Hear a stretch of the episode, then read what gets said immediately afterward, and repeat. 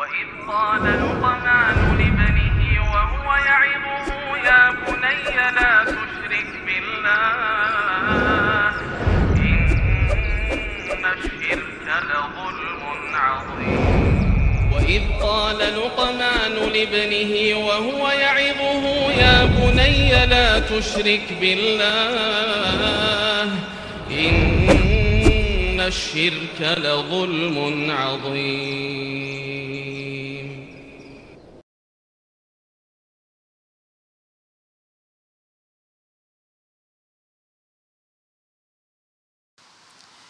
Assalamualaikum warahmatullah wabarakatuh.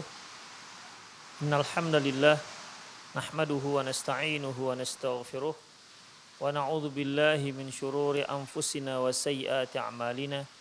May yahdihillahu fahuwal muhtad wa may yudlil falan tajida lahu waliyyan mursyida. Asyhadu an la ilaha illallah wahdahu la syarikalah wa asyhadu anna Muhammadan abduhu wa rasuluh alladzi la nabiyya ba'dah. وقال الله سبحانه وتعالى يا أيها الذين آمنوا اتقوا الله حق تقاته ولا تموتن إلا وأنتم مسلمون. يا أيها الذين آمنوا اتقوا الله وقولوا قولا سديدا. يصلح لكم أعمالكم ويغفر لكم ذنوبكم. ومن يطع الله ورسوله فقد فاز فوزا عظيما. يا أيها الناس اتقوا ربكم الذي خلقكم من نفس واحدة وخلق منها زوجها وبث منهما رجالا كثيرا ونساء واتقوا الله الذي تساءلون به والأرحام إن الله كان عليكم رقيبا. أما بعد إن أصدق الحديث كتاب الله وخير الهدي هدي محمد صلى الله عليه وسلم. wa syarrul umur muhdatsatuha wa kullu muhdatsatin bid'ah wa kullu bid'atin dhalalah wa kullu dhalalatin finnar. Ma'asyiral muslimin wal muslimat, para pemirsa Rosat TV, pendengar radio Medan Mengaji di mana pun Anda berada, Alhamdulillah kita kembali bersua dalam serial tanya jawab seputar anak di mana di kajian lalu kita telah membahas kita telah membahas terkait dengan masalah yaitu inseminasi buatan. Kita telah beri ceritakan panjang lebar prosesnya, demikian juga hukum-hukum yang terkait dengan inseminasi buatan ini. Ikhwah rahimani Allah wa iyyakum. Uh, hukumnya sudah kita bahas yaitu uh, dibolehkan dengan syarat-syarat yang telah kita bicarakan di kajian lalu di mana sumber daripada sel tersebut harus berasal dari suami dan istri yang sudah memiliki ikatan pernikahan yang sah. Kemudian dengan ridho keduanya yaitu suami istri. Dan dijamin akan e, dijamin tidak tercampur ataupun tertukar dengan dengan sel-sel telur yang lainnya. Serta dilakukan oleh tim yang yang memiliki kapabilitas dalam masalah e, masalah bidangnya dalam masalah ini kemudian juga memiliki agama yang kuat. Kemudian ikhwah rahimani Allah wa iyyakum kita juga telah bahas ya kita juga telah bahas bahwasanya eh, tidak dibolehkannya apabila proses inseminasi buatan yang dilakukan antara sel telur dari istri dengan sel spermatozoa dari suami setelah terjadi proses inseminasi buatan lantas diletakkan di rahim di istri yang lain bukan istri yang memiliki uh, ovum ataupun sel telur tersebut. Ini sudah kita bahas yaitu tidak di, dibolehkan. Taib. Seandainya itu terjadi, lahirlah si an, lahirlah si anak. Siapakah ibunya? Apakah yang memiliki sel telur ataukah ibu yang memiliki rahim? Ya. Sudah kita bahas bahwasanya yang dikatakan ibu yang dikatakan ibu dalam Islam yaitu yang melahirkan, yang mengandung dan yang melahirkan. Dan itu hanya ada pada ibu yang si pemilik rahim. Adapun ibu yang tidak memiliki rahim ataupun yang dia hanya memiliki sel telur, dia tidak mengalami mengandung dan juga tidak mengalami melahirkan. Demikian. Allahu a'lam bishawab. Sekarang apabila terjadi proses inseminasi buatan ini antara sel telur seorang wanita dengan sel sperma dari laki-laki yang bukan suaminya. Apakah proses inseminasi buatan ini sama hukumnya seperti perzinahan? Ikhwah rahimani Allah wa iyyakum. Dalam masalah ini ya para masyaikh, para ulama muasirin yang kontemporer yang masa sekarang mereka sepakat ittafaqat kalimatuhum ala tahrimi hadzal fi'l. Mereka sepakat bahwasanya hal ini tidak dibolehkan. Mereka sepakat bahwasanya hal ini tidak dibolehkan, yaitu melakukan proses inseminasi buatan dari sel telur seorang wanita dengan sel spermatozoa dari laki-laki yang bukan suaminya. Dari laki-laki yang bukan suaminya. Ya. Jadi dalam masalah ini sepakat para ulama bahwasanya itu haram hukumnya.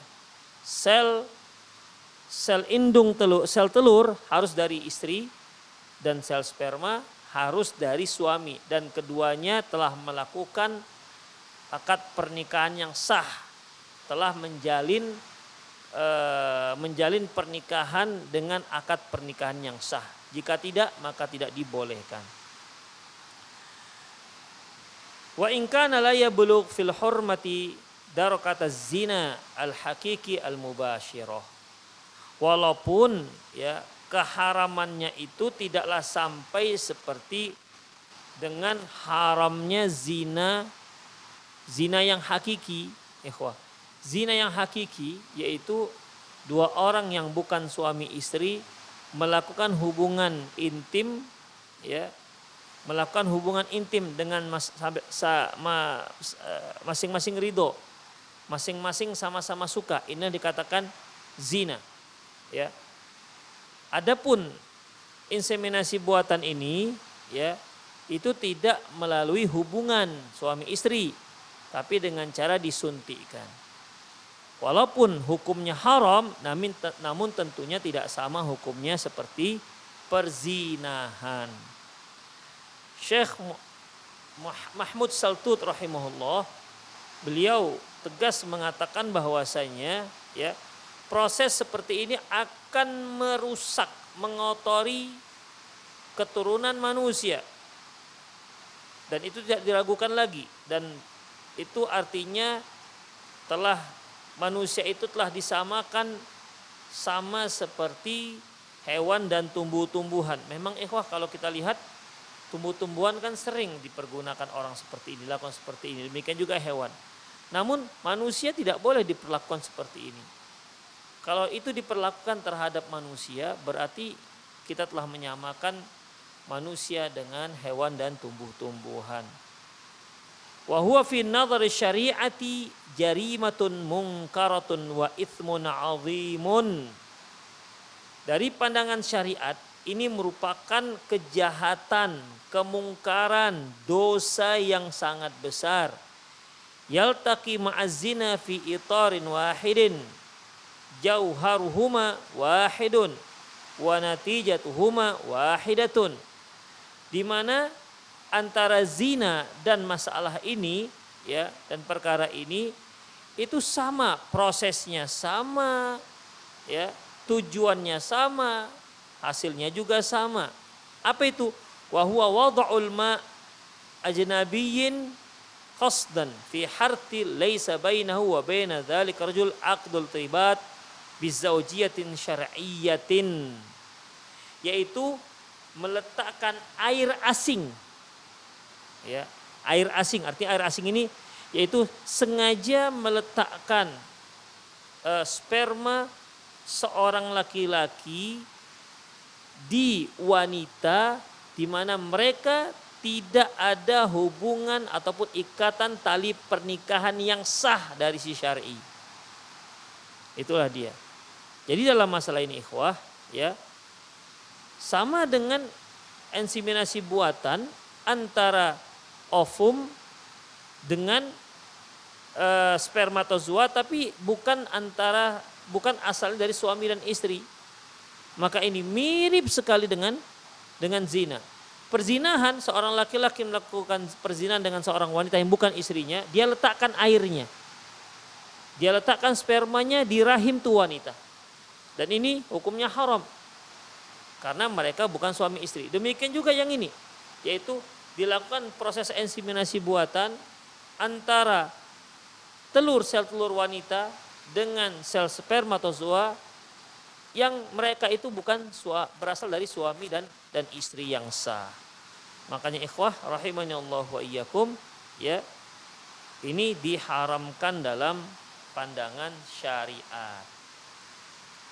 Demikian juga pendapat Syekh Atiyah Sakar dalam kitab Mausu'atul Usrah. Apa kata beliau?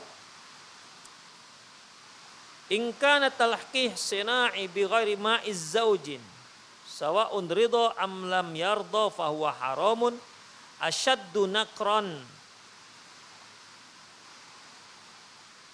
apabila proses inseminasi buatan ini berasal dari air yang bukan suaminya baik mereka ridho maupun tak ridho maka itu sangat diharamkan ya sangat diharamkan demikian ikhwah jadi intinya ya di sini juga disebutkan Syekh Mustafa Rizqa, Syekh Ali At-Tontawi dan seterusnya. Mereka semua mengatakan haram tidak dibolehkan. An, apa namanya? Kesimpulannya bahwasanya para ulama sepakat tidak boleh dilakukan proses inseminasi buatan antara sel telur yang diambil dari seorang wanita dengan sel sperma yang diambil dari seorang laki-laki Sementara di antara mereka tidak ada hubungan ikatan pernikahan yang sah. Sepakat para ulama hal ini tidak dibolehkan, haram hukumnya. Baik. Kemudian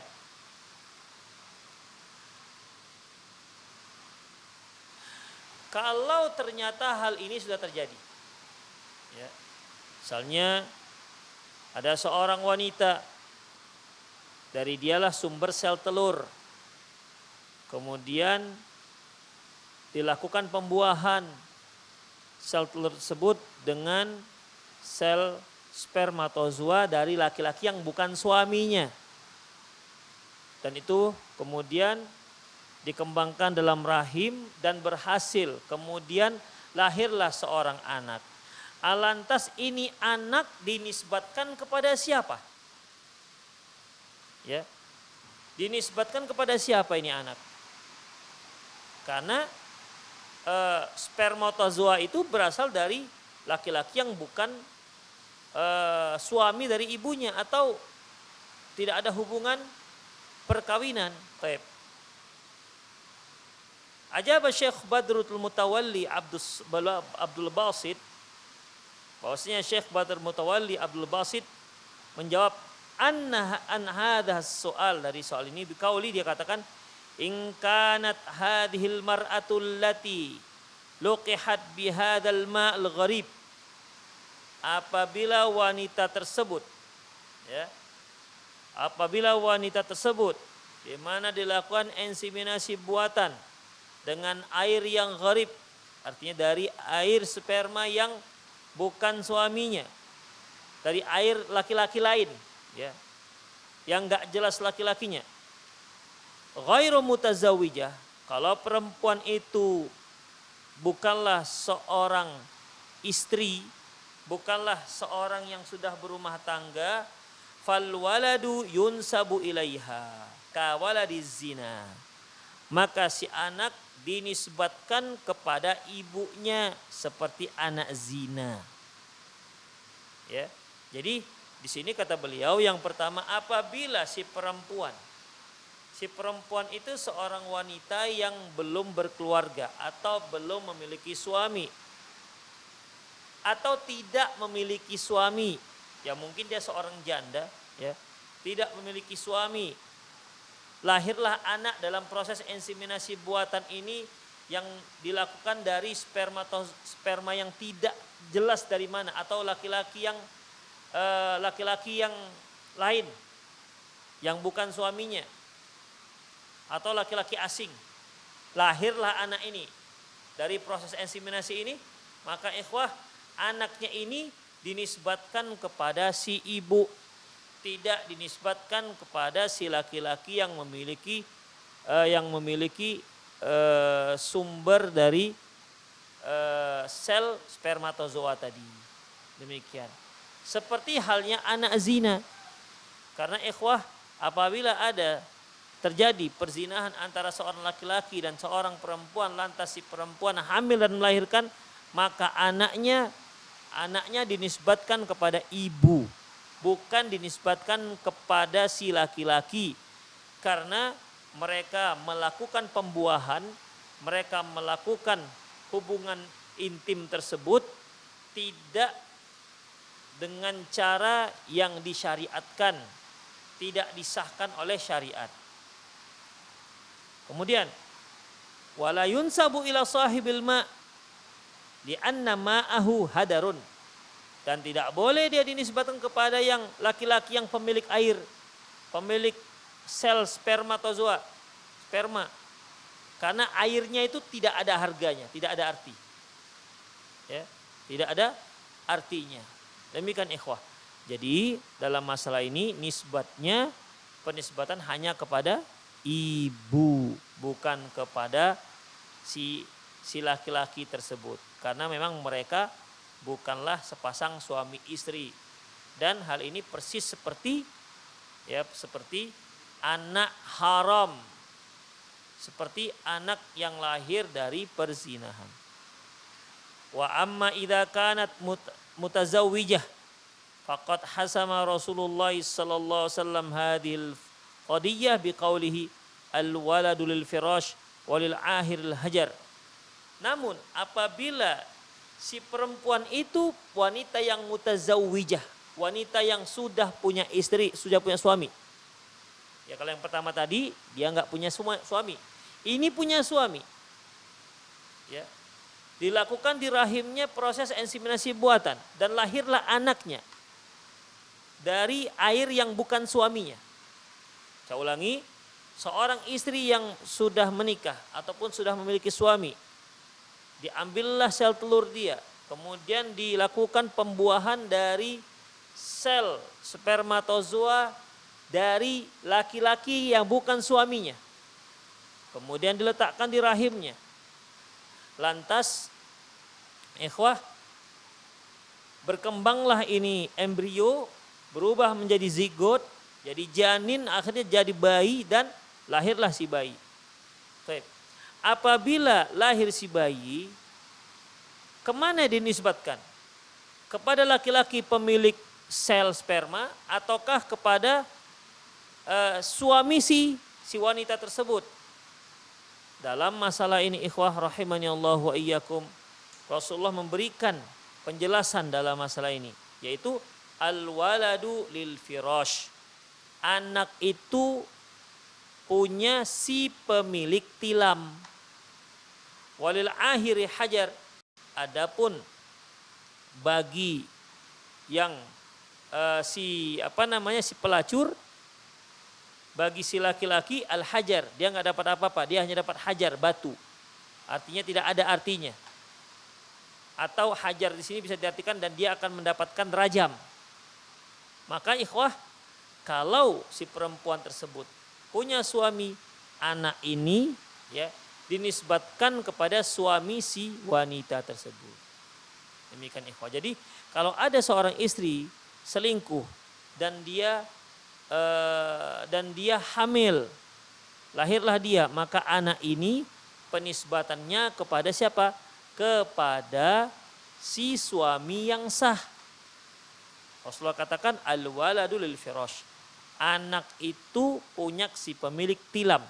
Tilam yang dimaksud adalah sang istri. Siapa pemilik si istri? Yaitu suami. Ya. Jadi kalau apa namanya? Kalau anak ini lahir binnya bin suami si si wanita yang melahirkan tersebut, bukan bin si laki-laki yang menzinai atau si laki-laki selingkuhan ibunya. Muttafaqun alaih. Hal ini disepakati oleh para ulama. Wa alaihi yunsabul walad ila zauj. Dengan demikian si anak dinisbatkan kepada sang suami yang sah. Fa in kana zauj yaqta bi annahu laysa minhu. Apabila si suami meyakini, memastikan bahwasanya ini bukan anaknya dia. Fal mukhlas lahu ayun fiyad nasab wa yula'inu hadhi zaujah. Maka tidak boleh anak ini dinisbatkan kepada si si suami tersebut karena dia ini bukan anakku. Aku bisa pastikan ini bukan anakku kata si suami. Ya, ya mungkin suami tahu dia mandul. Ya. Suami tahu dia mandul, dokter telah mengatakan suami itu mandul. Tidak punya sel, tidak punya sel spermatozoa misalnya, tidak punya air yang berasal dari dia Kemudian tiba-tiba si istri hamil. Makanya kata si suami, loh ini punya siapa ini? Ini anak siapa? Dokter telah jelas mengatakan kepadaku, aku itu mandul, tidak bisa punya anak. Kok kamu tiba-tiba hamil? Ini berarti bukan anakku. Hmm, ini berarti bukan anakku, kata si suami. Baik, kalau suami bisa memastikan hal itu, maka tidak boleh dinisbatkan si anak kepada si suami dan si istri pun harus di dilakukan proses pelaknatan. Li'an itu yaitu dia di kalau dia tidak mengaku telah melakukan perzinahan maka dia siap dilaknat. Proses li'an ini ikhafiddin di mana si si suami atau si istri bersumpah bahwasanya dia tidak melakukan perzinahan dengan orang lain. Itu sampai dua, tiga, empat. Yang kelima dia mengatakan kalau seandainya dia bohong maka dia dilaknat. Di Khafiddin. Ya. Sebagaimana yang pernah terjadi pada zaman Rasulullah Sallallahu Alaihi Wasallam, di mana seorang laki-laki datang kepada Rasulullah Sallallahu Alaihi Wasallam, ya Rasulullah, sungguhnya aku memergoki istriku melakukan perzinahan. Apabila aku angkat masalah ini ke mahkamah, aku nggak punya, aku tidak punya saksi sampai empat orang. Tapi kalau aku nggak angkat, ini benar-benar aku melihat dengan mata kepalaku. Maka apa yang harus aku lakukan? Rasulullah diam saja tidak memberikan jawaban hingga turunlah ayat li'an. Lantas beliau memanggil suami dan istri ini dan si suami pertama dimintai sumpahnya. Disumpah bahwasanya demi Allah bahwasanya dia telah melihat istrinya melakukan perzinahan sampai empat kali sumpah. Yang kelima, dia bersumpah seandainya dia bohong maka dia dilaknat. Udah? Kemudian yang kedua giliran sang istri diminta melakukan hal yang sama. Dia bersumpah bahwasanya dia tidak melakukan perzinahan sebanyak empat kali. Yang kelima, dia dimintai sumpah dan dia mengucapkan bahwasanya dia akan dilaknat kalau ternyata dia bohong. Itu namanya li'an. Taib. Kalau sudah terjadi li'an seperti ini, di mana suami mengatakan ini bukan anakku. Demikian. Si istri mengatakan ini anakmu, maka dilakukanlah li'an. Seperti yang kita katakan tadi. Fayuf fayuf sahun nikah bainahuma. Dengan demikian dibatalkanlah akad pernikahan di antara mereka berdua. Wa yaqta' nasabul walad minaz zauj wa yalhaqu bi ummihi faqat. Dengan demikian nasab hanya kepada si ibu bukan kepada sang suami karena suami mengingkarinya. Demikian ikhwah. Wa ina alima bi annahu laisa minhu wa radiya bihi thabata nasabuhu minhu. Apabila si suami tahu bahwasanya ini memang bukan anaknya, tapi dia ridho dengan si anak yang dinisbatkan kepada dirinya. Ya seperti tadi kasus tadi, suami tahu dia itu mandul tidak akan punya anak atau dia tahu bahwasanya istrinya melakukan perzinahan. Ya. Si istri melakukan perzinahan atau mungkin suami yang nyuruh. Ya. Suami yang menyuruh. Bahwasanya ya lakukanlah misalnya supaya dia supaya dia hamil misalnya. Maka dalam masalah ini kalau dia ridho anak tersebut dinisbatkan kepada dirinya ya sementara dia tahu persis itu anak bukan anak dia maka dalam masalah ini ikhwah dalam masalah ini wala, wala, uh, maka dalam masalah ini si anak dinisbatkan kepada si si suami. Walakinnahu yakunu athiman. Namun demikian ya si laki-laki tersebut jelas berdosa. Jadi nisbatnya kepada si suami padahal si suami tahu ini bukan anaknya, yakin ya, ini bukan anaknya tapi dia ridho udahlah. Udahlah, ah, udah anakku lah, udah gitu. Dia tahu ini bukan anak dia, tapi ya diakui aja.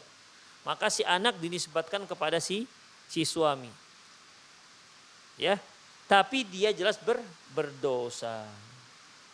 Dalam kondisi seperti ini, wa ala banatin hadzal rajuli wa ala banati hadzal rajuli ayyahtajibna min hadzal walad in kana dzakaron.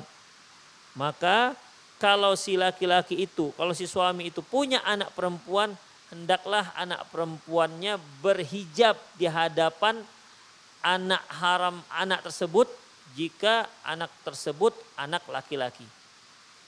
Jadi ada anak, anak ini lahir sebenarnya bukan dari si suami dan suami tahu itu, tapi udahlah diabaikan saja. Maka dalam masalah ini ikhwah ya, dalam masalah ini jika si laki-laki tersebut punya anak perempuan, hendaklah dia berhijab di hadapan anak laki-laki tersebut. Jika anaknya anak laki-laki, anak haram itu anak laki-laki. Wa in kanat untha lihtiyati la yatazawwaj la yatazawwaju abna wa hadzal rajul minha. Kalau seandainya ternyata dia adalah perempuan, maka untuk berhati-hati jangan ada anak si laki-laki itu menikahi si perempuan, anak perempuan ini. Demikian ikhwatiddin. Nah, sekarang kenapa masalah ini dibahas? Ya. Penulis mengatakan innama qadimna hada as as'ilah. Huna. Sesungguhnya kita kita sebutkan masalah-masalah ini ya lita'alluqiha bitalabil walad karena kaitannya yaitu untuk mencari anak. Di awal kan telah kita bahas bahwasanya Islam itu berupaya memberikan spirit, memberikan semangat bagi setiap kaum muslimin agar mencari anak. Ya untuk memproduksi anak lah kita katakan. Sebagaimana sabda Rasulullah SAW tazawwajul walud wadud al wadud fa inni mukathirum bikum umam nikahilah wanita yang walud yang subur wadud yang penyayang karena aku bangga dengan banyaknya umatku. Kemudian karena memang Islam memberi semangat, memberi uh, semangat kepada kaum muslimin untuk mendapatkan anak, maka ada beberapa cara yang cara modern dalam mendapatkan anak, makanya ini dibahas ya. Dibahas masalah inseminasi buatan sampai nanti akan dibahas masalah cloning. Itu bagaimana hukumnya. Ya. Jadi karena ini kaitannya dengan bagaimana Islam menyuruh kita untuk mendapatkan anak. Walakin nabi turuki syar'iyyati duna ghairiha. Tapi untuk mendapatkan anak tersebut harus dengan tata cara proses yang syar'i, tidak boleh proses yang tidak syar'i. Demikian ikhwah rahimani Allah wa iyyakum. Baik, soal berikutnya. Ya, jadi intinya ikhwah eh, apabila perhatikan apabila terjadi proses inseminasi buatan antara sel telur sang sang wanita dengan sel sperma dari laki-laki. Udah, dari laki-laki. Kemudian terjadilah pembuahan dan lahirlah si anak. Maka anak ini nisbatnya kepada siapa? Satu, apabila itu perempuan tidak bersuami, maka si anak hanya dinisbatkan kepada si ibu yang melahirkan, bukan si laki-laki yang memiliki sel sperma tadi. Karena ini sama seperti anak zina. Anak zina itu penisbatannya kepada ibunya, bukan kepada ayah biologisnya. Yang kedua, apabila si istri memiliki suami, ya, memiliki suami, lahirlah si anak, maka anak ini dinisbatkan kepada si suami. Berdasarkan sabda Rasulullah Sallallahu Alaihi Wasallam, al waladul firash, anak itu yang anak itu punya si pemilik tilam. Tilam yang dimaksud itu adalah istri. Pemilik istri adalah suami. Jadi binnya bin suami si si wanita tersebut. Walil akhiril hajar. Adapun yang si penzina dia hanya mendapatkan batu. Tidak ada nilai sama sekali. Ya.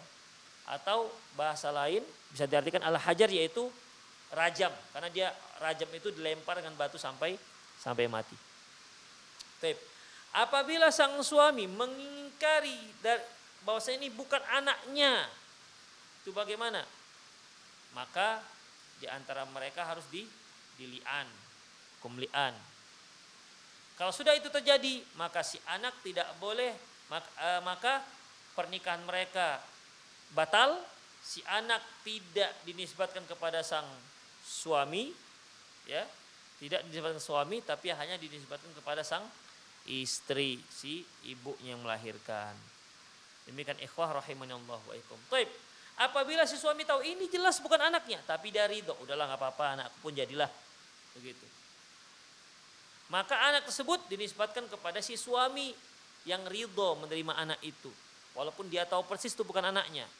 Maka anak tersebut dinisbatkan kepada si suami namun dia berdosa.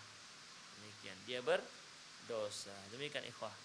Jadi intinya bahwasanya Islam menyuruh kita untuk mendapatkan anak namun dengan cara yang syar'i, bukan dengan cara yang diharamkan oleh Allah Subhanahu wa taala. Termasuk juga proses inseminasi buatan ya dibolehkan asalkan melakukan syarat dan ketentuan yang berlaku yang sudah kita kita bahas di kajian-kajian yang lalu. Baik, sekarang muncul masalah baru ikhwah. Mada ta'rifu an tajmidil ajinnah? Apa yang disebut dengan tajmid ajinnah? Tajmid ajinah ini Khofiddin, kalau bahasa kedokterannya yaitu krio pre, krio krio preservasi. Ya, krio preservasi embrio. Krio preservasi embrio. Krio preservasi embrio ini Khofiddin uh, istilahnya begini. Dia juga uh, proses uh, proses uh, yang apa namanya proses yang diambil dari sel telur juga. Ya proses yang diambil dari sel telur. Begini ikhwah. Sel telur perempuan ovum ya. Ovum biasanya mereka melakukan proses kriopreservasi ini dengan e, memberikan obat kepada si perempuan untuk merangsang agar ovariumnya memproduksi lebih banyak ovum kemudian diambillah tuh ovum ya dia ambil ovum, ya mungkin satu, dua, tiga, empat, mungkin sampai empat belas. Dah. Kemudian dilakukan proses ensiminasi buatan. Sudah. Setelah terjadi talkih ataupun uh, fertilisasinya, itu kan kalau sudah disatukan antara sel ovum dengan sel spermatozoa, nanti akan terjadi, akan muncul embrio.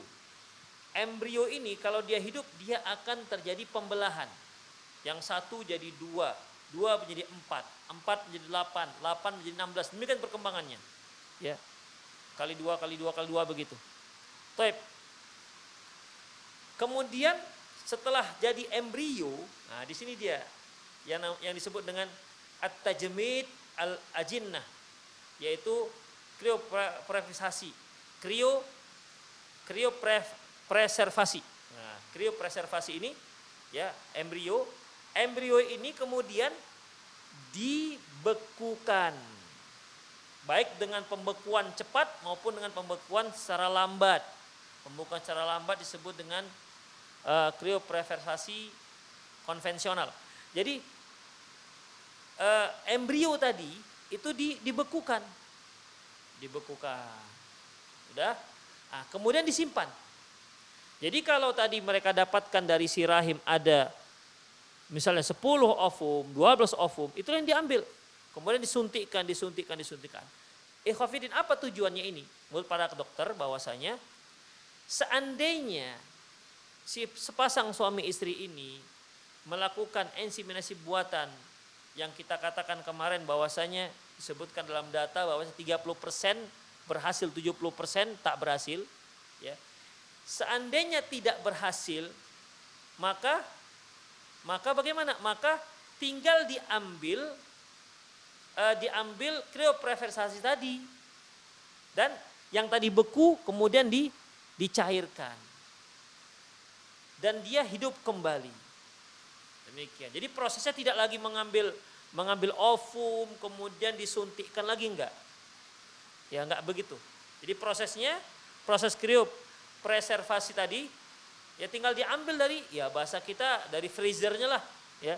Diambil yang beku kemudian dicairkan, dihilangkan kebekuannya dan hidup kembali itu embrio. Jadi embrio tadi hidup, kemudian dibekukan, jika dibutuhkan nanti dia akan dicairkan kembali dan hidup kembali.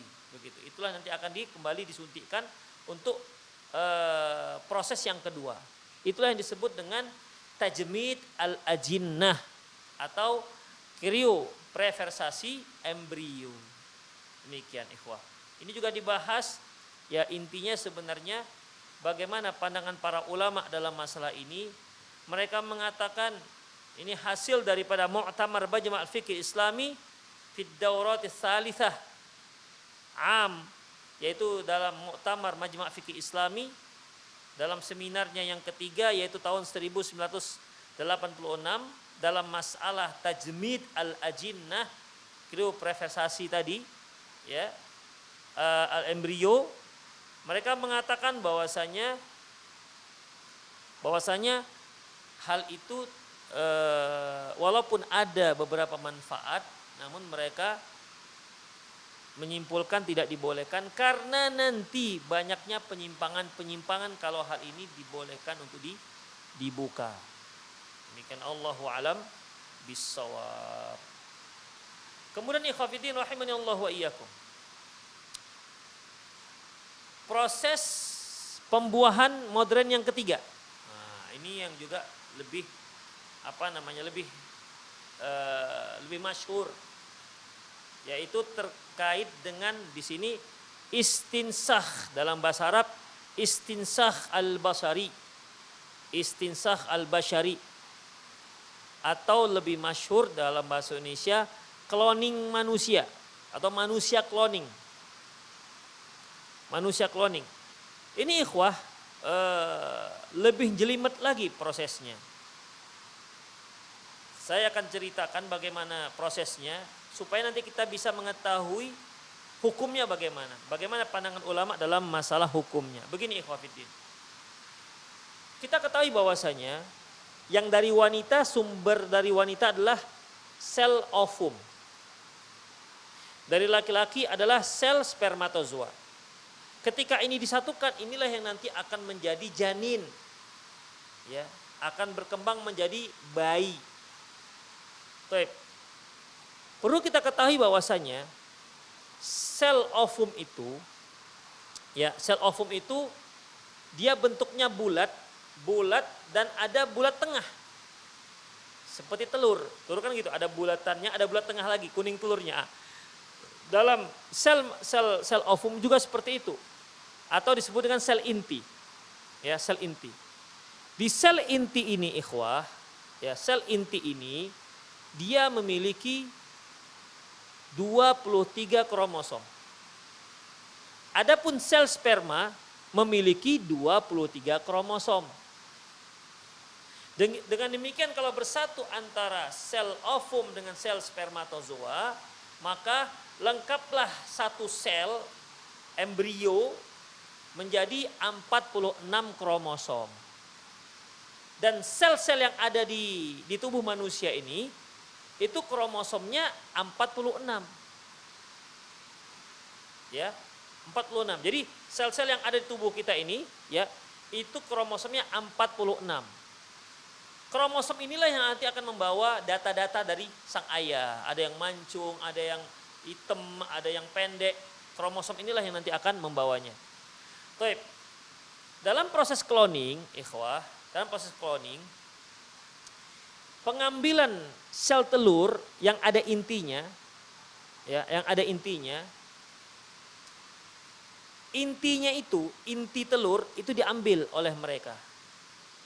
Tinggallah sel telur tanpa inti. Ya. Tadi kan dalam sel telur ovum itu ada inti, di intinya itu kan ada 23 kromosom. Itu diambil. diambil, kemudian diambil sel yang lain.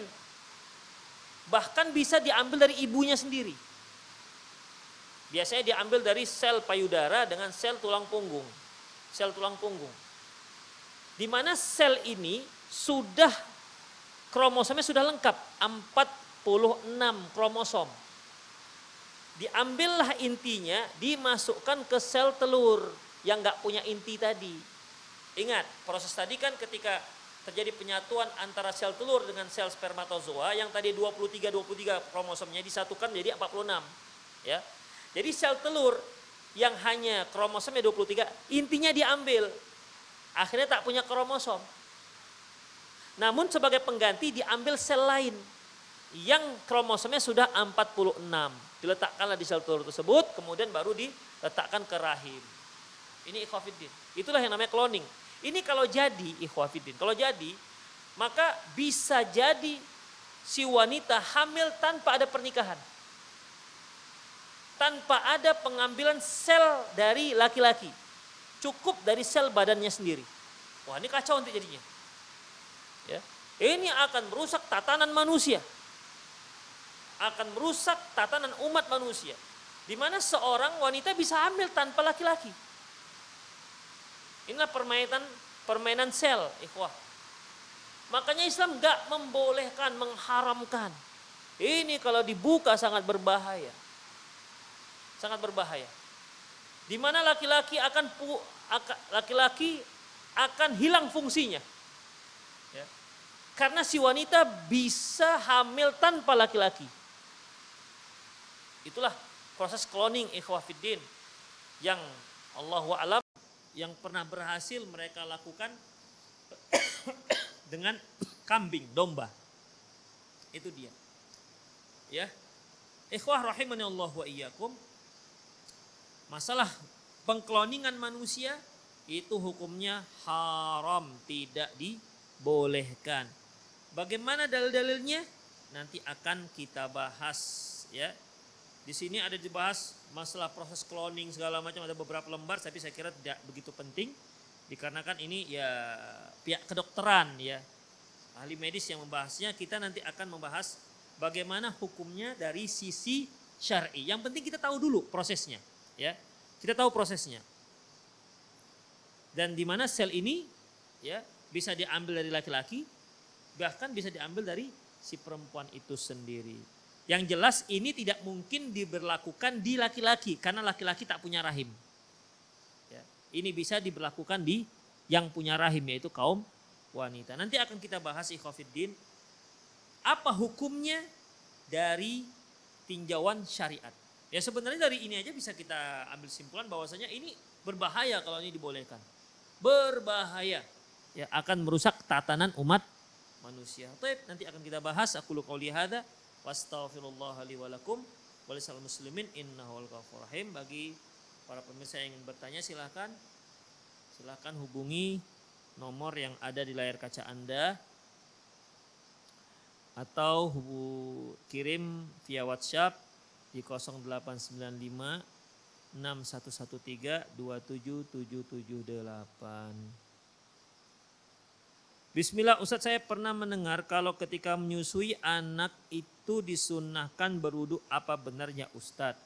Ikhwah rahimani Allah wa iyyakum ya. Sepengetahuan saya tidak ada dalil yang menyebutkan yang memerintahkan ataupun mensunahkan kita untuk uh, untuk berwudu ketika mau menyusukan. Tidak ada dalil yang menyebutkan disunahkan untuk berwudu ketika kita mau makan juga.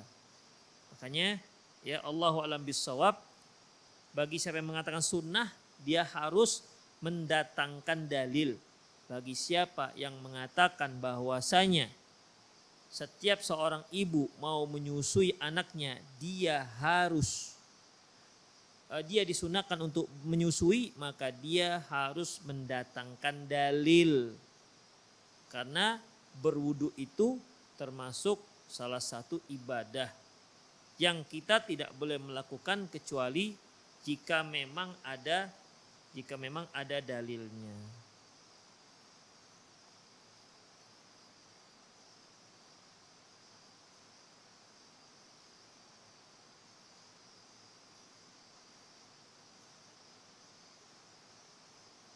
Bismillah Ustadz, kami suami istri sudah berusaha mempertahankan rumah tangga kami.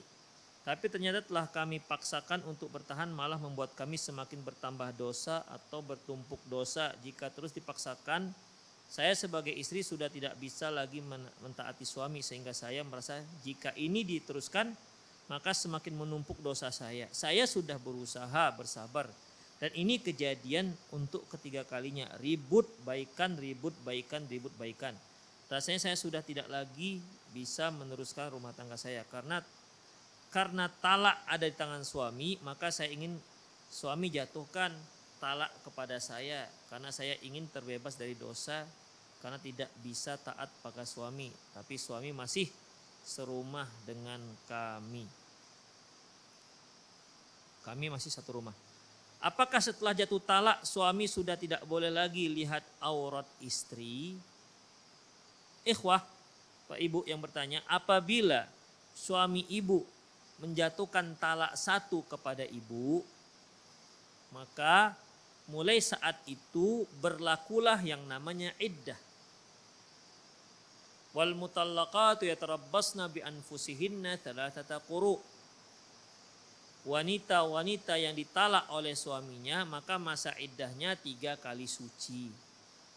Baik, semasa selama sang istri menjalani masa iddah maka dia masih berkewajiban untuk melayani sang suami menyiapkan masakannya kemudian menyiapkan pakaiannya bersihkan rumah karena setiap seorang istri yang masih menjalankan masa iddah statusnya masih istri karena Allah Subhanahu wa taala mengatakan wa bu'ulatuhunna ahaqqu biraddihinna. Suaminya lebih berhak untuk rujuk kepada sang istri. Jadi Allah menyatakan suami yang sudah mentalak sang istri dan si istri melaksanakan masa iddah ini masih disebut suami dan istri. Makanya dia masih punya kewajiban. Si istri masih punya kewajiban kepada sang suami suami masih punya kewajiban kepada sang sang istri. Demikian ikhwah. Jadi suami berkewajiban memberi nafkah istri. Suami masih terus berkewajiban memberikan menyediakan sandang, pangan dan papan selama si istri menjalankan masa masa iddah. Tapi apakah si istri harus berjilbab? Enggak. Ya, karena dia masih statusnya sebagai istri masih. Ya, dia status masih istri. Tapi apakah semua pelayanan termasuk hubungan intim? Kalau ternyata mereka melakukan hubungan intim, itu berarti dia sudah dianggap rujuk. Ya, suami istri tersebut dianggap rujuk. Jadi selama si istri melaksanakan melangsungkan masa idahnya, maka dia masih sebagai istri. Kalau dia sebagai istri berarti ya tidak dia tidak harus berjilbab di hadapan sang suami. Selama masa idah, apakah suami tetap beri nafkah? Ya, sebagaimana yang kita katakan tadi. Suami tetap memberikan nafkah, sandang, pangan, dan papan untuk sang istri. Dan apakah istri tetap melayani suami seperti menyiapkan makan kebutuhan suami? Ya, betul. Ya, istri tetap menyiapkan makanan kebutuhan sang suami. Hanya saja tidak lakukan hubungan. Ketika dia melakukan hubungan, berarti dianggap rujuk. Sudah jadi suami istri yang sudah menjadi suami istri kembali. Demikian. Atau dia secara aklamasi mengatakan, dek kita rujuk yode. Si istri setuju, ya si istri oke okay bang. Udah, berarti dia kembali rujuk. Dan sebaiknya ada saksi dalam rujuk tersebut. Lalu ketika suami istri tidak, tidak serumah lagi, tapi masih ada masa iddah, apakah istri masih dapat nafkah? Ya. Tidak boleh si istri keluar dari rumahnya la takh la tukhrijuhunna min buyutihinna wa la yakhrujna illa ayyatina bi mubayyinah. Janganlah kalian mengusir istri kalian dari rumah kalian dan janganlah si istri keluar dari rumahnya kecuali jika memang dia melakukan perbuatan yang keji. Jadi seketika si istri melangsungkan masa iddah, dia tidak boleh keluar dari dari rumah suaminya, suaminya juga tidak boleh mengusirnya dari dari rumahnya. Tetap dia di rumahnya. Ya, tetap dia di di rumah sang suami. Itu ikhwafiddin. ya. Kemudian ikhwah rahimani Allah wa iyyakum. Bagaimana kalau setelah si istri ditalak oleh sang suami, kemudian istrinya lari dari rumah? Suami nggak menyuruh dia keluar, enggak. Ya, lari dia dari rumah. Pulang ke rumah orang tuanya. Bagaimana? Apakah si istri tetap mendapatkan nafkah? wanita yang lari dari rumahnya ya tidak perlu tidak berhak mendapatkan nafkah karena dia telah mendurhakai suaminya. Walaupun suami sudah jatuhkan talak satu, selama istri masih menjalankan masa iddah itu masih suaminya. Dia masih taat kepada sang suami. Gak boleh dia lari dari rumahnya. Kalau dia lari dari rumahnya maka dia tidak berhak mendapatkan nafkah. Kecuali kalau talaknya talak tiga. Talak bain. Kalau talaknya sudah talak tiga, maka begitu jatuh talak tiga, putus semua. Tidak ada sandang, nafkah sandang, pangan dan papan untuk sang sang istri. Putus. Ya. Walaupun si istri tetap menjalankan masa iddah, tapi masa iddah ini artinya tidak ada yang boleh menikahi dia. Itu dia. Bagi orang lain. Adapun suami sama sekali tidak boleh. Hatta tangkiha zaujan ghairah sampai si istri menikah lagi dengan laki-laki lain. Fa in kalau laki-laki lain itu menceraikannya barulah dia boleh ke suami yang pertama. Itu ikhwafiddin rahimani Allah wa Jadi jelas ya, ikhwah kesimpulannya bahwasanya apabila seorang suami menjatuhkan talak satu kepada sang istri, maka sejak jatuh talak satu itu si istri mulai melaksanakan menjalani masa iddah. Selama masa iddah ini ingat mereka itu statusnya masih suami dan istri. Hak dan kewajiban masih sama sebagaimana seperti semula. Selama mereka belum rujuk. Selama mereka belum rujuk, rujuk itu bisa dengan mereka melakukan hubungan suami istri atau secara aklamasi si suami mengatakan mau berujuk kepada sang suami sang istri dan ini berlaku sampai selesai masa masa iddah. Kalau ternyata rujuknya sebelum selesai masa iddah maka cukup rujuk begitu saja. tidak perlu akad pernikahan yang baru dan penting untuk disaksikan oleh orang lain. Tapi kalau ternyata rujuknya setelah selesai iddah, maka mereka harus menikah lagi dengan akad pernikahan yang yang baru. Demikian. Semasa selama si, si istri menjalani masa iddah, dia tetap berhak mendapatkan nafkah dari sang suami, suami tetap berhak mendapatkan pelayanan dari sang istri sebagaimana halnya suami dan istri. Suami tidak boleh mengusir istri dari rumah, istri tidak boleh lari dari rumah. Karena dia statusnya masih sang istri. Demikian juga halnya dengan talak dua. Tapi kalau sudah talak tiga, maka begitu jatuh talak tiga, bain lepaslah itu istri, dia harus keluar dari rumah suaminya, ya. Kemudian tidak ada lagi hak untuk mendapatkan nafkah dan lain-lainnya. Demikian ikhwah rahimani Allahu wa iyyakum.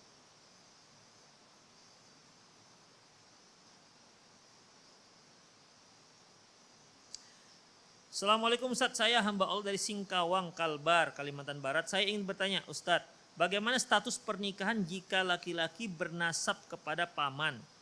Karena dari bayi diasuh oleh paman yaitu adik dari ayah kandung jazakallahu khairan.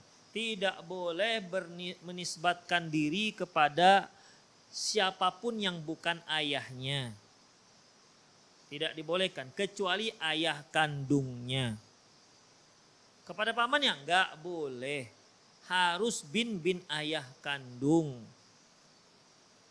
Rasulullah Shallallahu Alaihi Wasallam pernah ditegur oleh Allah Subhanahu Wa Taala ketika dia mengatakan Zaid bin Muhammad, Zaid anak angkat beliau, ya beliau deklarasikan Zaid adalah anak beliau jadi bin Muhammad. Maka turunlah ayat Ya, ud'uuhum bi abaihim huwa aqsatu indallah. Panggil dia dengan nama ayahnya. Huwa aqsatu indallah itu lebih adil di sisi Allah Subhanahu wa taala. Fa illam ta'lamu abaahum. Kalau kalian tidak tahu siapa ayahnya, fa ikhwanukum fid din. Berarti dia adalah teman-teman kalian dalam teman-teman kalian seagama. Jadi dalam masalah ini nggak boleh dia menisbatkan diri kepada pamannya walaupun paman kandungnya. Harus tetap bin ayah kandungnya. Kalau sekedar wali nggak apa-apa.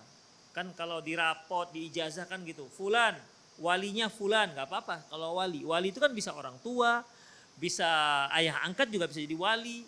Wali ini kan bukan wali pernikahannya, wali dalam dalam, dalam artian yang biasa kita gunakan eh, apa namanya di di dalam apa ya di sekolah misalnya ini siapa walinya yang memba, me, datang mem, mem, apa namanya me, mengambil rapot? Nah, begitu.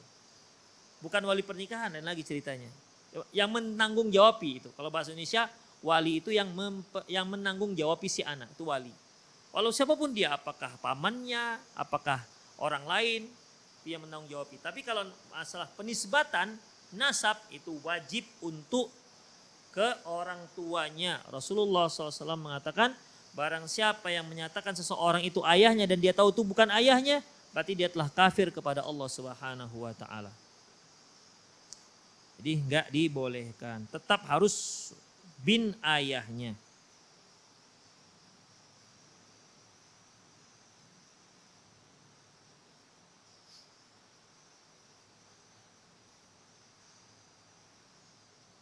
Ikhwah itu sajalah kajian kita. Semoga apa yang kita bahas bermanfaat Aku lu qauli hadza wa astaghfirullah li wa lakum wa lisal muslimin innahu wal ghafur rahim.